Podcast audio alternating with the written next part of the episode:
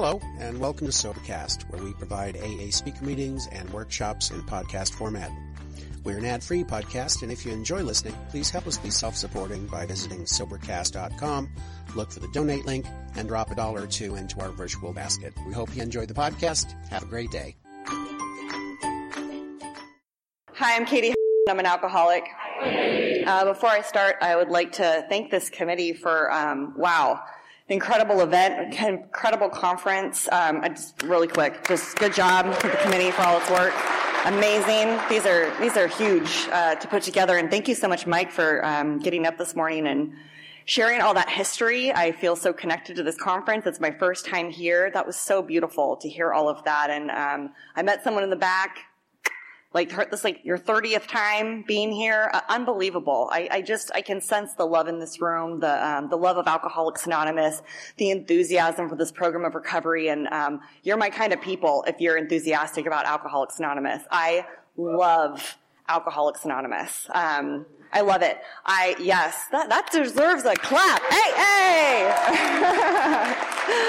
um, and before I get into my enthusiasm for Alcoholics Anonymous, thanks to all the people who are taping in the back. Um, and thank you very much. Um, speaker tapes, especially when I was new, were just like, they were, um, yeah, unbelievable to hear and to hear these great these great uh, communicators in Alcoholics Anonymous. I'm not one of them, so sorry. Um, we do have an elite lineup in the front row, minus Jimmy. I'm not sure. We'll see tonight. Um, they're they're going to be heckling me the whole time. So if you see me doing look looks, it's because of these guys in the front. Um, but I, I, I, am super, super grateful to be here. And then uh, a couple things you need to know about me real quick is uh, I have a sobriety date, I have a sponsor, and I have a home group. So my sobriety date is January 17th, 2006. That means I woke up this morning with 6,297 days of continuous sobriety, free from the desire to drink and self-destruct. And that is a result of uh, an incredibly loving God and um, the principles that are outlined in our in our program. I'm forever, forever grateful. I um, I did. Uh, uh, not come to. I, I, woke up on purpose this morning, and that's certainly not how I used to live my life. I, I, I came to to a, to a baby crying who also had me up from midnight to 3 a.m. going up, down, up, down. So um, I'm well caffeinated, if you can't tell. Um, I drink for effect, always have, and continue to. Um, caffeine is the real winner this weekend, and um, yeah, so I so that sobriety date, I, I try to do everything I can to keep it, um, and I treat I, Alcoholics Anonymous is serious in my life. I, I had a friend who told me that, uh, Katie, you should work a, a, hard program so you get an easy life. I don't know if it's easy, but it's definitely simpler than the life I was living before.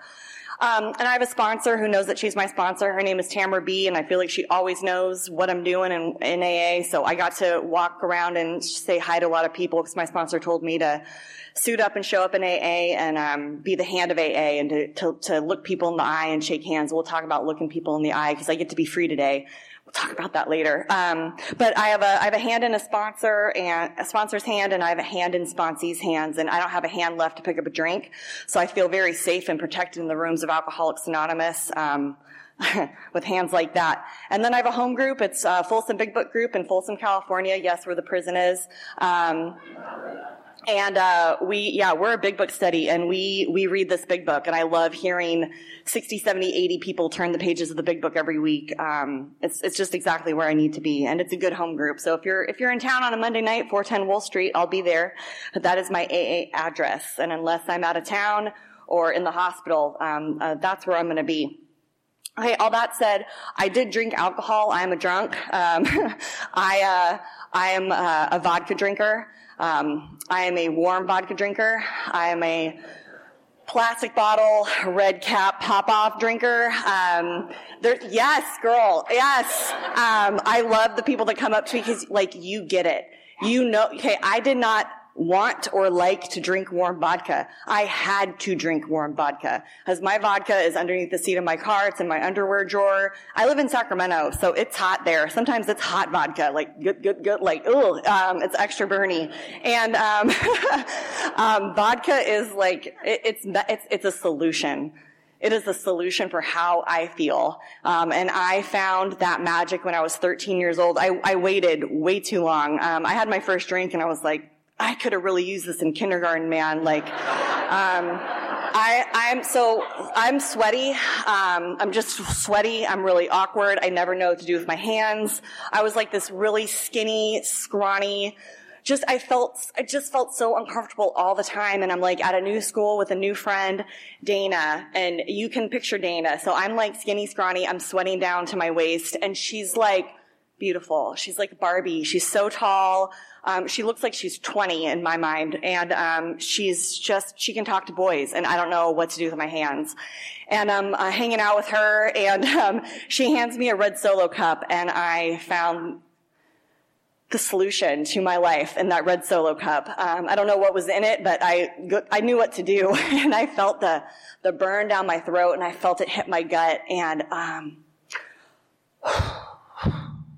that happened, you know.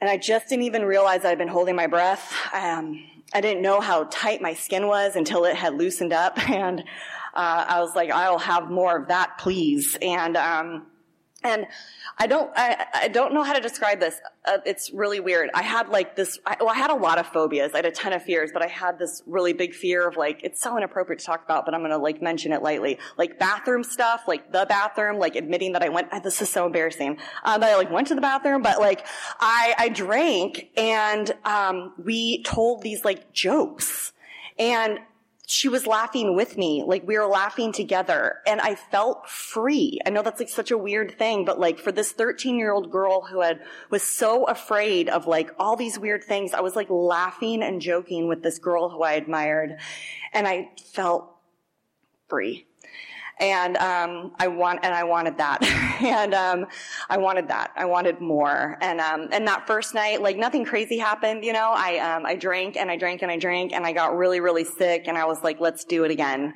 Um, let, us go. And um, so I'm a I'm a teenage alcoholic. So um, and so my stories are just sad. Um, I don't know how else to say them. Um, alcoholic women in the room. We're just we have.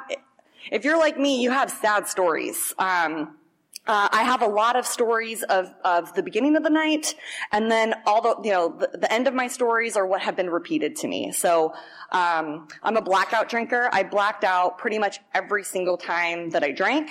Um, the only thing that ever really changed in my stories was the shoes and the guy. Um, it always pretty much looked the same, and um, and it started like that for me almost like right away. Um, people talk about lines they crossed. I don't know about lines. I just know that when I started drinking, I couldn't stop. I had no control, and that, and, and I know I, I, can I can pinpoint when I was I was I'm pretty sure I was 15 years old, and I'd gone to a party, and I, I did not plan to have alcohol poisoning.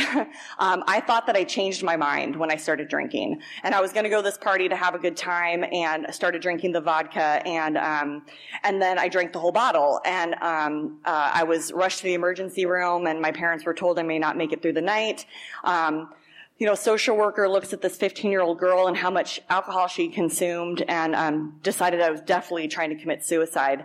Um, I w- didn't have the language to say, like, I, I just overshot the mark. Um, actually, I was like, pretty out. And so um, I was 5150 then taken away from my parents. And um, what I what I remember like yesterday, and this is the gift of getting to um, to share my story. That it says in uh, how it works. Remember that we deal with alcohol, cunning, baffling, and powerful, and that's how I get to do that. Is I get to remember uh, my mom, my dad, and my little brother walking into. Um, a, you know, a psych hospital, me having been in the hospital for a couple days and now in the psych hospital with the locks on the other side of the door. And uh, my dad, who I'd never seen cry, um, holds me in his arms and is wailing aloud. And I still have vomit in my hair from four days before. And he's asking aloud to God or to who, I don't know who, um, what have I done wrong? And at 15, I, I, I, wanted to be a good kid. Like, I loved my daddy. You know, I loved him so much. And I wanted to be a good kid and I wanted to do the right thing. And, um, I swore up and down that I was never going to drink again that day. Laying in that psych ward hospital bed, uh, with throw up still in my hair and my dad wailing aloud. Um, I meant it. If you'd given me a lie detector test that day, I would have passed it. I was never going to drink again and I was drunk the next weekend. Uh, so I know for sure that by the time I was 15, I, um, I'd lost the ability to control my drinking. Um, you know, it was, there was, a, the, the thought always was, you might have been a little hasty. you know, with that decision about never drinking again. Well, maybe you could, maybe it's, maybe it's the vodka. Like maybe if you tried beer and then 16 beers later. Um, and, and, and so, you know, I'm really grateful when I first came into Alcoholics Anonymous that it was pointed out to me in the book and more about alcoholism. It talks about young people and, and women very specifically that were often gone beyond recall in a few short years because I found my way into Alcoholics Anonymous for the first time when I was 19. And, um, and uh, and I actually my first meeting I was told you're you're you're too young to be here. And um, all all the things that were said I was not like oh we'll love you too you love yourself. I mean I had to like earn my seat for some reason at my first meeting but um, I'm getting ahead of myself. So I'm uh, I'm 19 years old and I'm drinking alone um, I, I uh, was wanted, like I said, I wanted to be a good kid. I was a really good student, and so I, I, I went to college. And um, you know, uh, a, a, Tuesday night for me was because um, I'm because I'm I, not only am I a blackout drinker, I'm a I, I like to drink and drive. I think you know I'm a really good driver when I'm drunk. I've had thousands of DUIs, never gotten caught, and um, I uh, so I but I'm getting a little scared because I'm like coming to, and people are saying you just that's the third red red light you ran, and um, it scared me a little bit. So Tuesday night would have been, you know, me with my with my pint of of uh, Popov and um, some herbal refreshments and a four pack pepperoni pizza hot pocket and a Disney movie and a pen and pad and paper. And I'm like writing what this movie's really about. You know what I mean? I got like I got like a dissertation on Alice in Wonderland somewhere and. Um, just alone, you know, and that just that just seemed fine fine to me because no one really wanted to hang out with me much much anymore. Um, I remember a friend saying, I've, I've never been more terrified of someone when they start drinking than you, and I've never had to fight someone to take alcohol away from you. And um, so just people didn't want to hang around me. And, uh, and what happened for me is um, kind of miraculous. I don't know. I don't know how else to, how else to put it. It's amazing how like all of the miracles in Alcoholics Anonymous are always in the rearview mirror. They're never like, I never recognize the miracle, rarely recognize the miracle right here. It's always, it's always back there. And, um, I, I, have to tell you, I was an atheist. So I'm 19. Uh, you, you can picture me in college sitting alone in my room drinking, drinking Popov and I'm an atheist and I'm so mad at God, this God that doesn't exist. And, um, I feel really bad for all you people of faith and how dumb you are because I'm pretty much the smartest person that's ever existed in the world. And if only everyone thought and believed as I did, then the world would be pretty great. Really, truly believed that. And, um, uh, and yet, I look back and I see how God has his fingerprints all over every single thing that I'm about to tell you. Um, so, uh, I was a nanny, um, poor people, and um, they take me to they take me to St. Croix for a month. They have this beautiful estate, and um, I'm watching their nine month old and their three year old, and I am um, I don't remember the trip at all. because um, the drinking age was 18 and I was 19, so party on. And um, I, uh, the last day there, I, I went out and um, I, I remember just, I was drinking my 16th, I, I counted my beers for some reason when I was drinking beer, like counted. I know it was on my 16th, it was a Corona. They put grenadine in it and the bartenders were making me like wait till the lime hit the top of the, I don't know. That's all I remember is that last thing that happened. And then, um, I came to the next day and, um, I was supposed to start nannying at 7 a.m. It was 3 in the afternoon. I'm definitely not in the house where I'm supposed to be. There's a baby on the floor. It's not my baby. And, um, there's like birds everywhere and, um, bizarre. And I, you know, and again, alcoholic women, we wake up in lots of varied states. Yeah. I was, this was not an unusual state for me to white, wake up in. Um, I'm always, who, who's around me? What's happening? And, um, but I, I, I, get myself, uh, ready to go and I'm taken back to where I'm supposed to be nannying and I walk in the house at three in the afternoon. They have no idea where I've been. And the little girl, this little three year old girl who I just, I loved her so much. She was the sweetest thing. She looks at me in horror and says, mommy, what's wrong with Katie? And, um, I, I caught a glimpse of myself for the first time in the, in the in a mirror and I'm just, I'm black and blue. And, um, I, like I said, I'd woken up in varied states, but there was something about that that was, um, a little extra scary because uh, then the, what's amazing is the next day I'm on a flight home and my parents are holding an intervention. And if that had happened two days, three days, four, a week later, I would have had a rationalization, a justification, something, you know, that I could have given you to say that it wasn't that bad. Um, but I was just broken that much. And I hear a lot of people up here talk about seconds and inches. And that was, that was that moment for me. And I, and I couldn't have told you at that moment that alcohol was even the problem in my life. I absolutely could not have told you that. But my parents had, um, had found, they, they had laid on the table all my empty bottles that I had hid all over, all my Popov, all over my room. And, um, uh, you know, had, had excuses for all of it, but they said, we, you know, my parents are not Al-Anons. Oh my gosh. They could teach Al-Anon. I don't know. They are like black belts and something. And they're, they're, I mean, I'm, I'm ready to go. They were so done with me and, and how I'd been living my life. And they said, we need you to go talk to someone. I didn't, I was getting bamboozled. I didn't even know it, but I went to an intake at a treatment facility and, you know, they're asking all the questions on the intake. This is the questionnaire. It's yes and no stuff, right? And, um, and I'm giving essay answers, you know, did you drink in the morning? What do you consider morning? That's a, that's a pretty big, that's, there's a big window there, you know?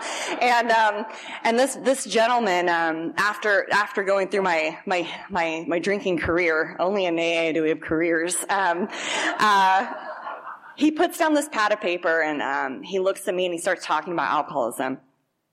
And I'd never heard anything like this. And, um, he, he said the words restless, irritable, and discontented. And I had I'd never heard three words that more fit how I felt. And th- this man was like so old, sorry, but I was 19 and he was like 60 or something. And it was like, I'm, re- I-, I didn't relate to people my own age, right? And I am relating to this man. It was the most remarkable thing getting to start to identify with someone because I just, I felt so different than everybody. And, um, and he told me that I probably wasn't going to make it to 25. And, um, and I heard him. And I had like this little bitty tiny moment of clarity. And a moment of clarity has been described to me as where God paralyzes the liar in me long enough for me to hear the truth. And I heard a little bit of it, just, just a touch. And what was amazing about that truth that I heard is that I didn't want to die. Because I'd been suicidal since I was 10 years old.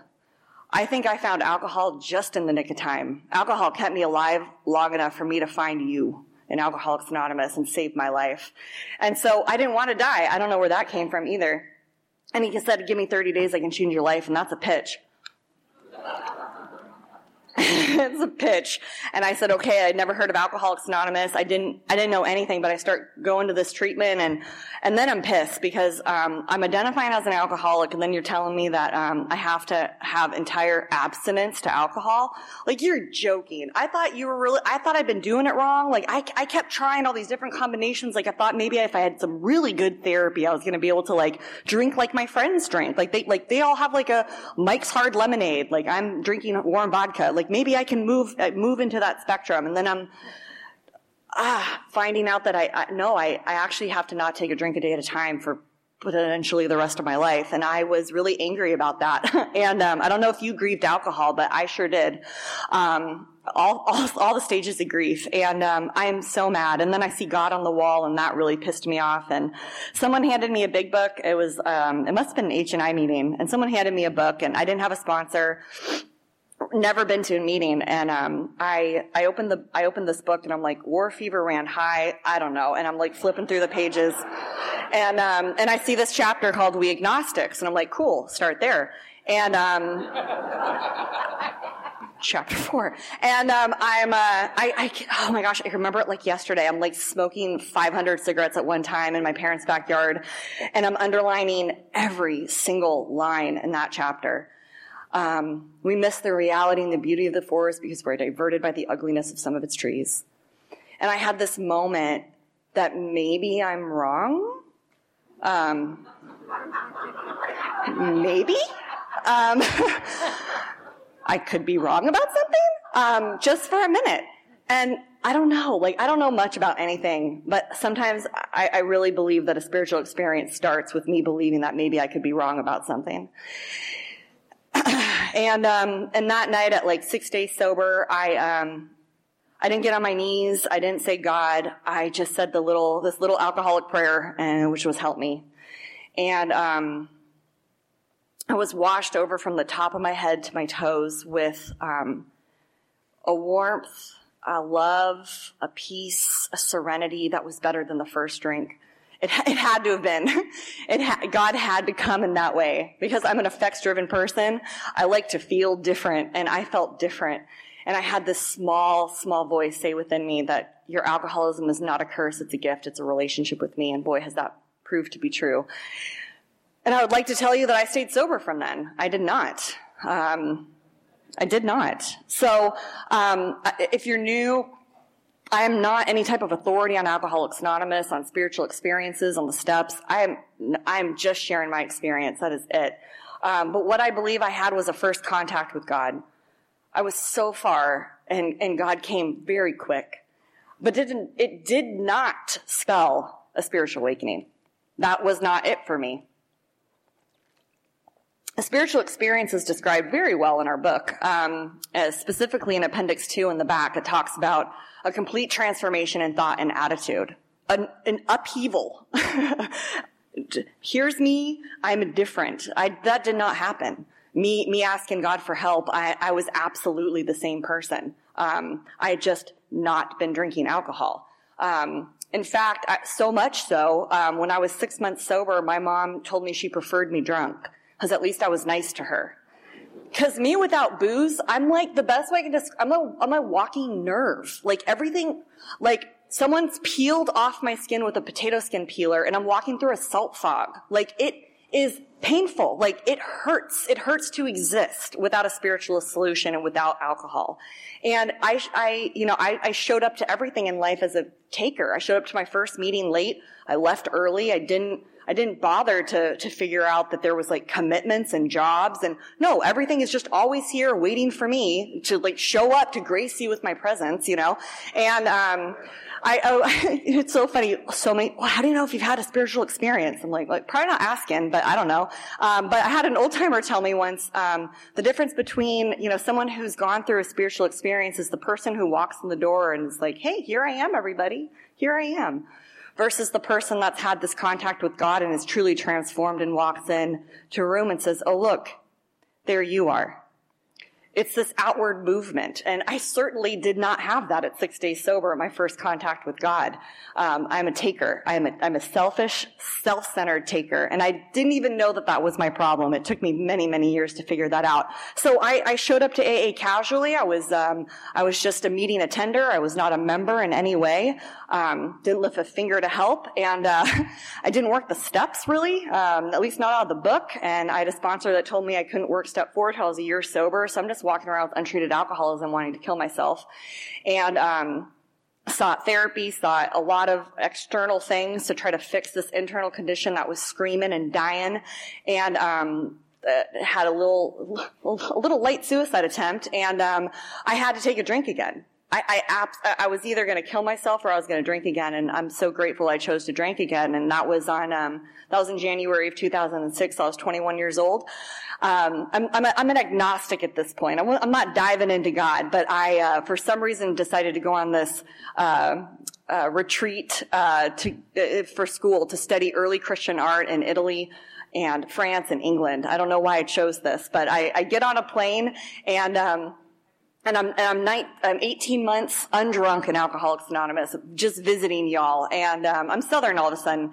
And um, uh, I get on the plane and um, I'm sick, you know, and uh, someone says, you want a drink? And I'm like, yeah. And in my head, I'm thinking maybe I should tell them that I don't drink alcohol. I'm like, no, it's fine. They'll figure it out. And then the flight attendants, you know, doing whatever. I don't need to, I don't need to look or watch, see what's happening. And, you know, drink comes my way. Should I, should I smell it first? I'm like, no, boom. And, uh, oh, I can still remember just that burn going down my throat, hitting my gut, and the warmth spreading over my body. I'd been holding it in a long time. And I said, I'll have another one of those, then I'll have an, I'll have another, I'll have another, take some Ambien, some Klonopin, let's go. Let's, uh, get a, another one, another one, another one. I don't know what happened. I was told that, um, I was cut off by the flight attendant uh, so I stole a bottle of wine from the back of the plane and I woke up in Rome. And um, thus started my last debauch, uh, walking through some of the holiest places in Europe out, completely out of my mind. And um, like I went to Assisi. Like I saw the place where St. Francis was buried in the church that he built. And I'd been in AA just long enough to like know a little bit about the St. Francis prayer, and I, I, I remember out of it, but being like, "This is pretty cool," you know. And um, So my last drink, and this is for me. This is this is not this is the selfish part for me. This is for me. This is remembering right now. January 16th, 2006 was my last drink. It was my mom's birthday. I had no idea it was my mom's birthday. I was in Florence, Italy, and I really believed that this time will be different. I'm going to have three glasses of wine. I've never drank three glasses of wine in Florence, Italy. I've never had a glass of wine out of a bottle because I've only drank it out of a box. So I can definitely handle myself differently. I'm 21 now. It's Florence, Italy. I'm totally going to be fine. I have my three glasses of wine at this fancy Italian restaurant in Florence, Italy, and um, it's on. And it's like you don't know how much you need to breathe until you put a paper bag over your head. I'm suffocating. And I'm like, where's the vodka? and I convince a bartender is closing his bar to sell me half handle of um, a vodka. I always go to vodka. And for like 60 euro, which was way too much. I was desperate though. And he worked me over as an American man. He knew. He's like, this girl. And, um, and I'm in my, I'm in my hotel room and I'm taking shot after shot after shot. I'm like throwing up half of them. I was embarrassed of that fact. Like I literally had a reaction to alcohol, but I'm like forcing it. I need it. Forcing it down and I am getting drunker and drunker and drunker, and I am not feeling any better. And that was the first time that really happened for me. And it was the most terrifying experience. And I hope I never forget that alcohol is not a solution in my life any longer. And I was carried to my room because I'm classy.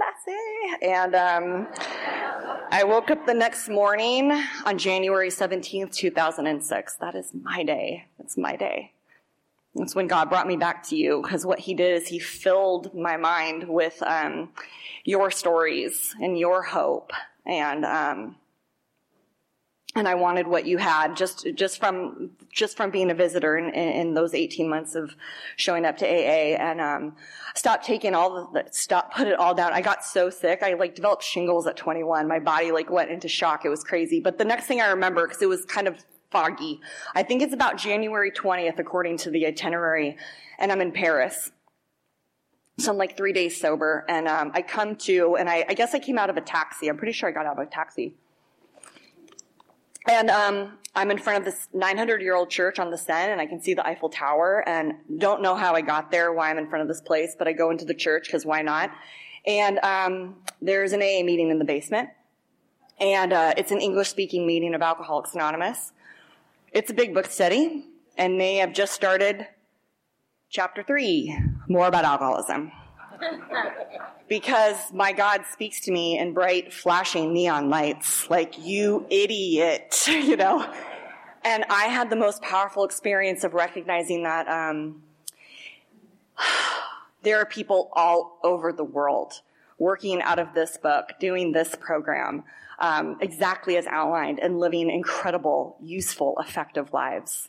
Um, and maybe I'll have that. And this is like, this, this is pre-Zoom, like, you know, you knew new people. I don't know. I felt like like like I was some old timer, but like th- like pre Zoom, like I just I, we we didn't have this. At least I didn't. This this image of our whole fellowship. Now we can we can Zoom to Paris any day if you want to, but I just did not. I'd had no context of people from all over the world, and I'm in this meeting. There's like expats. There's someone from Germany, people from all over the U.S., and I had never felt so connected to the worldwide fellowship of Alcoholics Anonymous. It blew me away.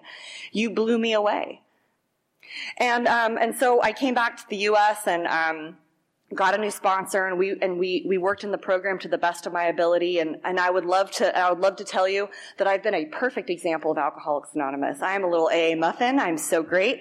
I um, I put the plug in the jug, and I've just been skipping along, um, being just perfect. And um, I have not lived in the spirit of every single one of our traditions. That's a fun talk. Uh, let's talk later if you want to know about that. Every single one. And, um, and I have, and I have, um, I'm going to talk about how I made a mess of my life sober. So, um, uh, like I said, I, I, I came back. I, I, got a great sponsor. I, I, I, worked the steps. I did I did the best best I could at amends and an inventory, and you know went to my mom with the money I owed her, and um, she she was like so offended that like that I'm trying to give her money and she I mean like offended. She's like, I just want you to be okay. And I'm so pissed at that response because this is like my karmic retribution, you know, like give this. And my sponsor's like, maybe what you really owe your mom is peace of mind because that's what you actually stole from her. And um, I can't write a check for that. Um, it's, you know, I just wanted everything to be better now. And, um, what I needed was day after day, year after year, a lot of work to make that right in, the family. And, um, it's taken a long, long time to make it right in the family. So, um, and I'll get to that in a second. But I, I, did my best at the amends. I had some great stories. Um, I could get up to a, podium and I could tell you some stories. I could make some people cry, and and then I started to sound really good in AA. I can be a really good parrot. I can hear some things that you're saying, and then I can spew them and um, look good in an AA meeting, then come back and want to kill myself at home, or people don't want to be friends with me anymore. Let me share with you. And I'm seven years sober, I, would gotten married at AA. I, I, made amends to that family that I nannied for in St. Croix. The, the, the kids stood at my wedding. Very, very nice things. So great. And, um, but I'm seven years sober and um, I'm uninvited to some family vacations. Uh, my mom and I got into a physical altercation. I'm not a great example of of a wife, really. Um, I had a I had a coworker email me like, "Please never speak to me again." She worked next to me. We shared a space, so that was awkward. And um, like I'm just, oh, I hated everyone in AA. Oh my gosh, everyone. You all have that home group member that you're like, oh, they would be better served in another home group. a lot of those. Um, I had multiple sponsees, you know, leave my sponsorship. I'm like a vision for you, okay? And um, it's great. And um, I'm thinking about how I can drive my car off of uh, the Folsom Bridge, like how fast I need to go, I'm always gripping the free, the steering wheel on the freeways. I'm just, and, um, and then God intervened in my life once again. And um, there was this woman that I really hated in AA. Um, she was so beautiful. It really pissed me off. Like she was so happy, and like people would line up to give her a hug, and it was like ew. And um, I mean, she, and she worked the program different than me. And so that was definitely wrong because it's different, you know? And, um, and I, I honestly don't know why. And I called her and I said, would you sponsor me? And she was shocked. and, um, she was, we laugh about it so much today. And, um, and this, but this woman is such a beautiful example of Alcoholics Anonymous and all she wants to do is be of maximum service. And she said yes to this brat.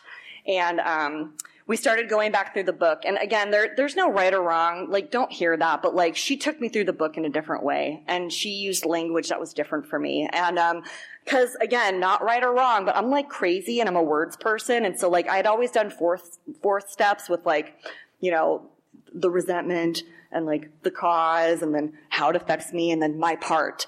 And like, that's great because when there's parts, like, here's your part and here's mine. My part is very small and you have the rest of the pie. And I'm just still really pissed, like, all the time. And I'm so, and I'm like, I'm so angry. I don't even realize how much I hate people at seven years sober. And so she's like, well, the book talks about like, where did I set the ball rolling? Like, where am I at fault? And, um, again, I'm crazy. And that language just, it was different is different. And um, so I'll give you examples. So there's this gentleman in my home group, really would have been better in another home group. Hate him, um, gossip about him all the time, um, all the time. And um, we we would see each other every week, and I wouldn't look him in the eye.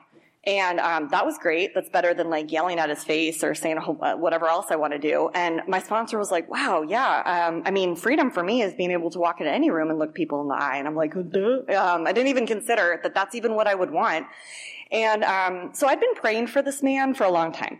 Um, but you know, like the sick man prayer in the book, where it's like, "Oh dear God, um, oh look at this sick man. He's so sick. Oh, poor sick man." Like that's how I prayed for him. You know, like he's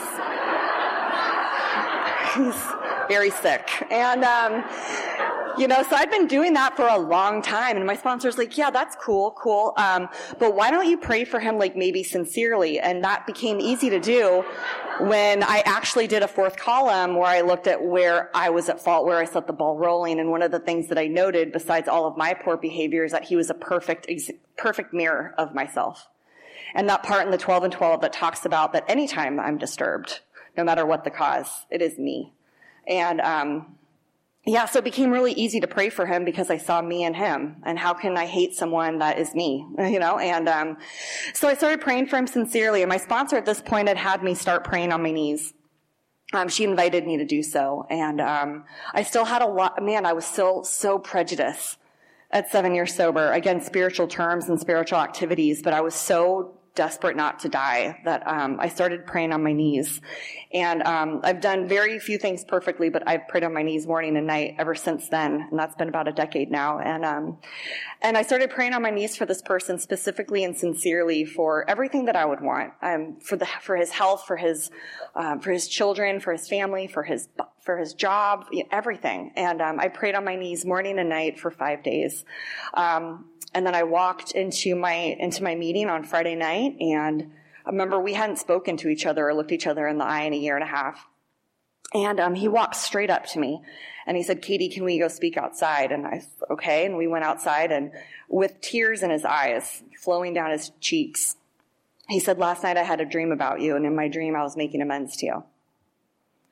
And uh, my Creator stood right in between us, and um, and I got to make amends to him, and um, I'm free. I'm so free. I can see him, and I can look him in the eye, and I can give him a hug, and I can ask him about his kids, and um, we're good, you know. And then I'd love to tell you that the rest of the amends that I made during that time period of my life went just as beautifully, and they did not. And um, as most people really told me what uh, how I had been affecting them. Seven years sober, I'm dense and I still don't realize how much I affect other people. And when I went to my stepmom, because I was ready to no longer have a relationship with my dad, I was seven years sober trying to figure out the right word, like the script to like tell my dad I never wanted to talk to him again. And, um, through a really great inventory process, real, realized that was probably not the right thing to do. And I actually had a lot of amends to make to his wife and, um, did that and she let me have it. She did. And it was fair. It was, it was, it was fair. And, uh, but I got to walk away free. Even though it was painful, I walked away free and I got to actually change my behavior. I don't know what, I don't, I wish I knew why I have to be humiliated into humility. I'll ask God one day. Um, but that's generally the only way it's ever worked for me. Um, because I don't have the power to do any of this on my own. Do, we know this. I, I, I do not have the power to not take a drink today. This power does not originate in me. God has given me a gift that I'll, the 10 step promises, we always read the 9 step promises. They're cool, but the 10 step promises, let's go. The problem has been removed. That's, that is, that is mirac, the, the fact that I don't want to take a drink today is miraculous. Now God has the ability to do all of those things in my life. He just takes a lot a lot slower to remove these defects of character for me. My goodness, I like wish we could hurry up, but it just hasn't happened. What I've had to do is humiliate myself in very public ways um, in Alcoholics Anonymous in order to to gain some measure of humility. And I got to do that, and I get to have a whole new experience with my family. You know, like I, like I said earlier, um, it took it's taken me a long time to clean up the wreckage. I, I, had so many girls come to me and they want everything fixed right at once. They want all the, all of this fixed. And like we took, it took years to burn it down. It takes years to build it back up. And I'm, I'm not joking you. I'm 17 years sober. I think my dad finally recognized my sobriety date when I was like 13, 14, um, noted it. And it was just, I was pregnant, what, two years ago. And my dad held my hand. We were on vacation together and he said, I'm so proud of you. that's what you all showed me. You know, you all showed me how to have the innocence back with my dad and to be able to show up and um, be disciplined and not a complete jerk every time. You know, I, I feel like I could, we, we need to have more books about how to transition and to be an adult child because I was walking around just being a kid and acting so immature. And I'm so grateful for this process that we have, these 12 steps to really take a look at my behavior.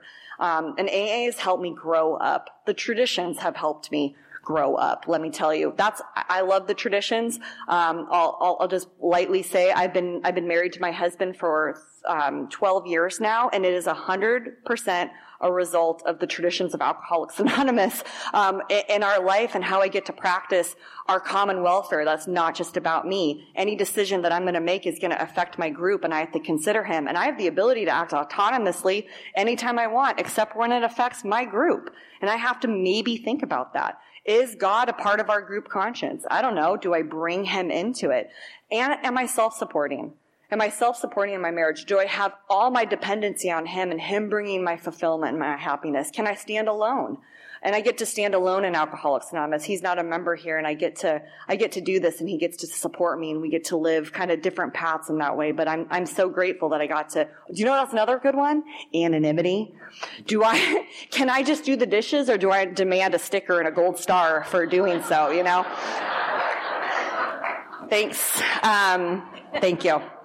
Um, so, uh, through this process of the steps and going through it over and over and over and over again, I've I've gotten to build better relationships in my life. The 12 and 12 talks a lot about relationships and how we've never really actually been able to have a true partnership with anyone.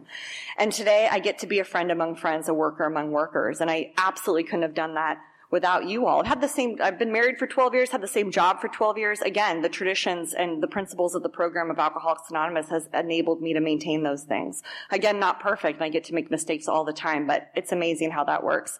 And, you know, the, la- the last couple of years have been miraculous, um, hard and beautiful. Uh, my husband had this tr- really horrible traumatic brain injury and, um, I was told that he was never going to be the same, that I was always going to ha- be his constant advocate. He was never going to work again, constant headaches. I mean, it was a, laundry list of what was going to happen. And AA showed up, man.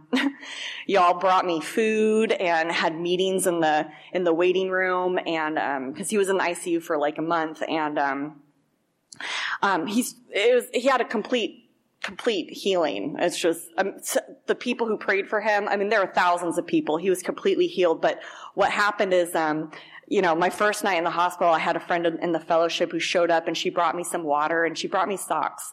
And she, um, she told me, she said, uh, you probably don't know this, but ICUs are really cold and your feet are going to be cold. And she gave me some socks. You know, I didn't know.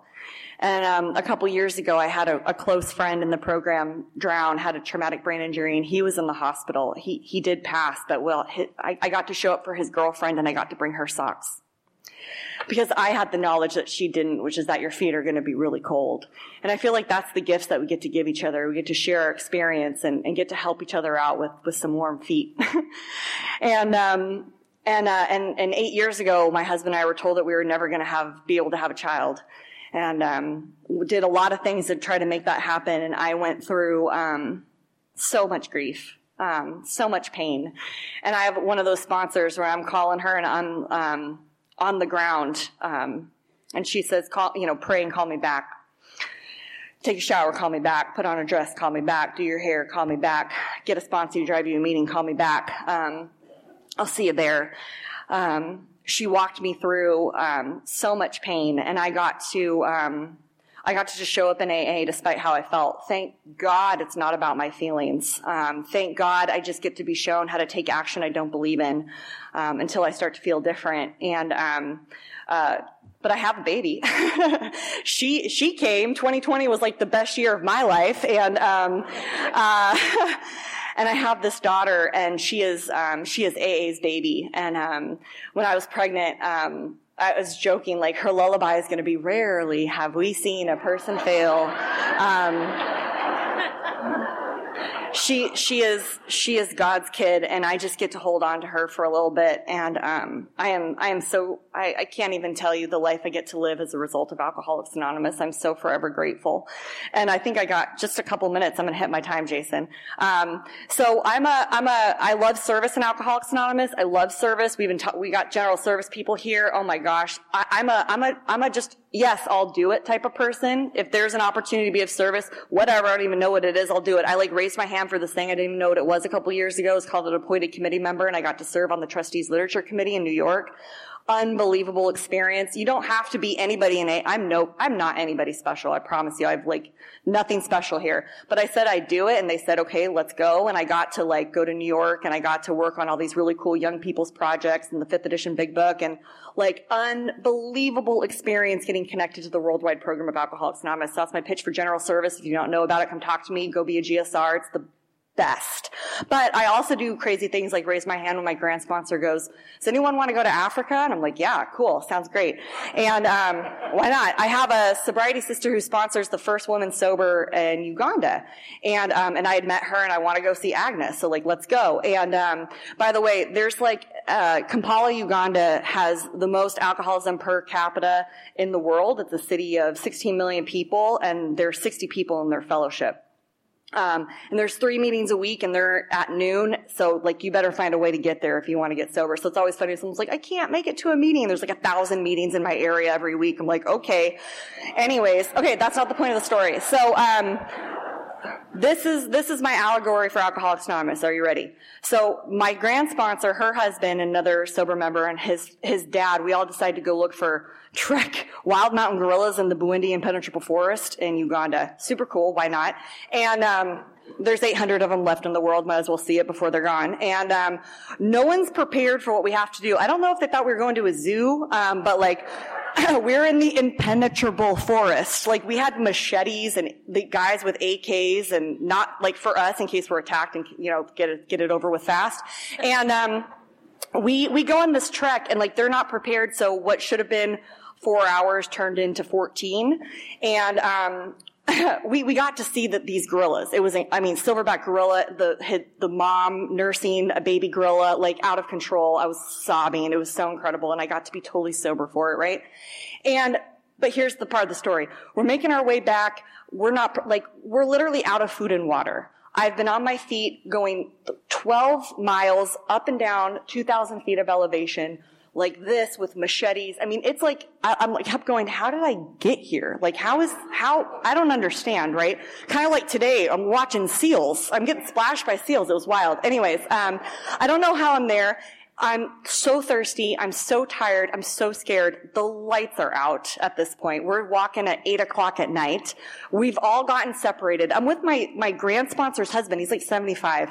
And I'm, I'm pushing him as he's struggling to breathe. Again, I've given him all my water. All I have is the flashlight from my phone.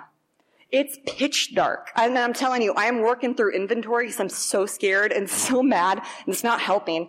And, um, and we stop at one point, and um, we stop, and so Kent can take, catch his breath, and um, you can hear these wild African elephants crashing down trees all around us. There are black mambas. There are wild gorillas. Who knows what else, you know? And I bugs like you would not believe.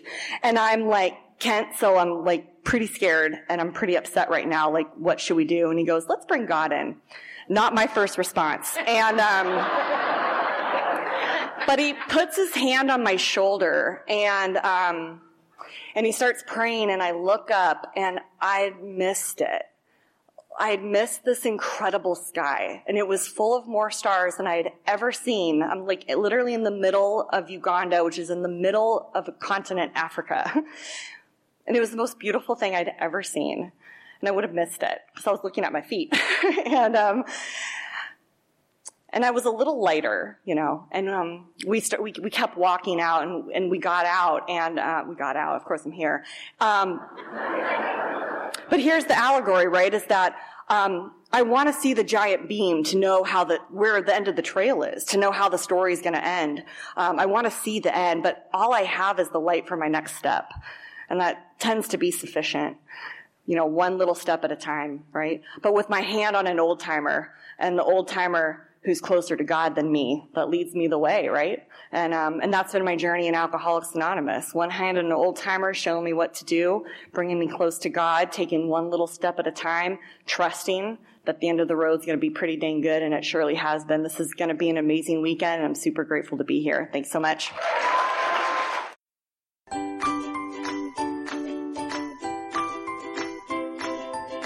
Thanks for listening. I hope you enjoyed the podcast. Sobercast is ad free, and we'd like your help in order to keep it that way. So if you'd like to help us be self supporting by pledging a dollar to a month, visit Sobercast.com and look for the donate links. Thank you very much.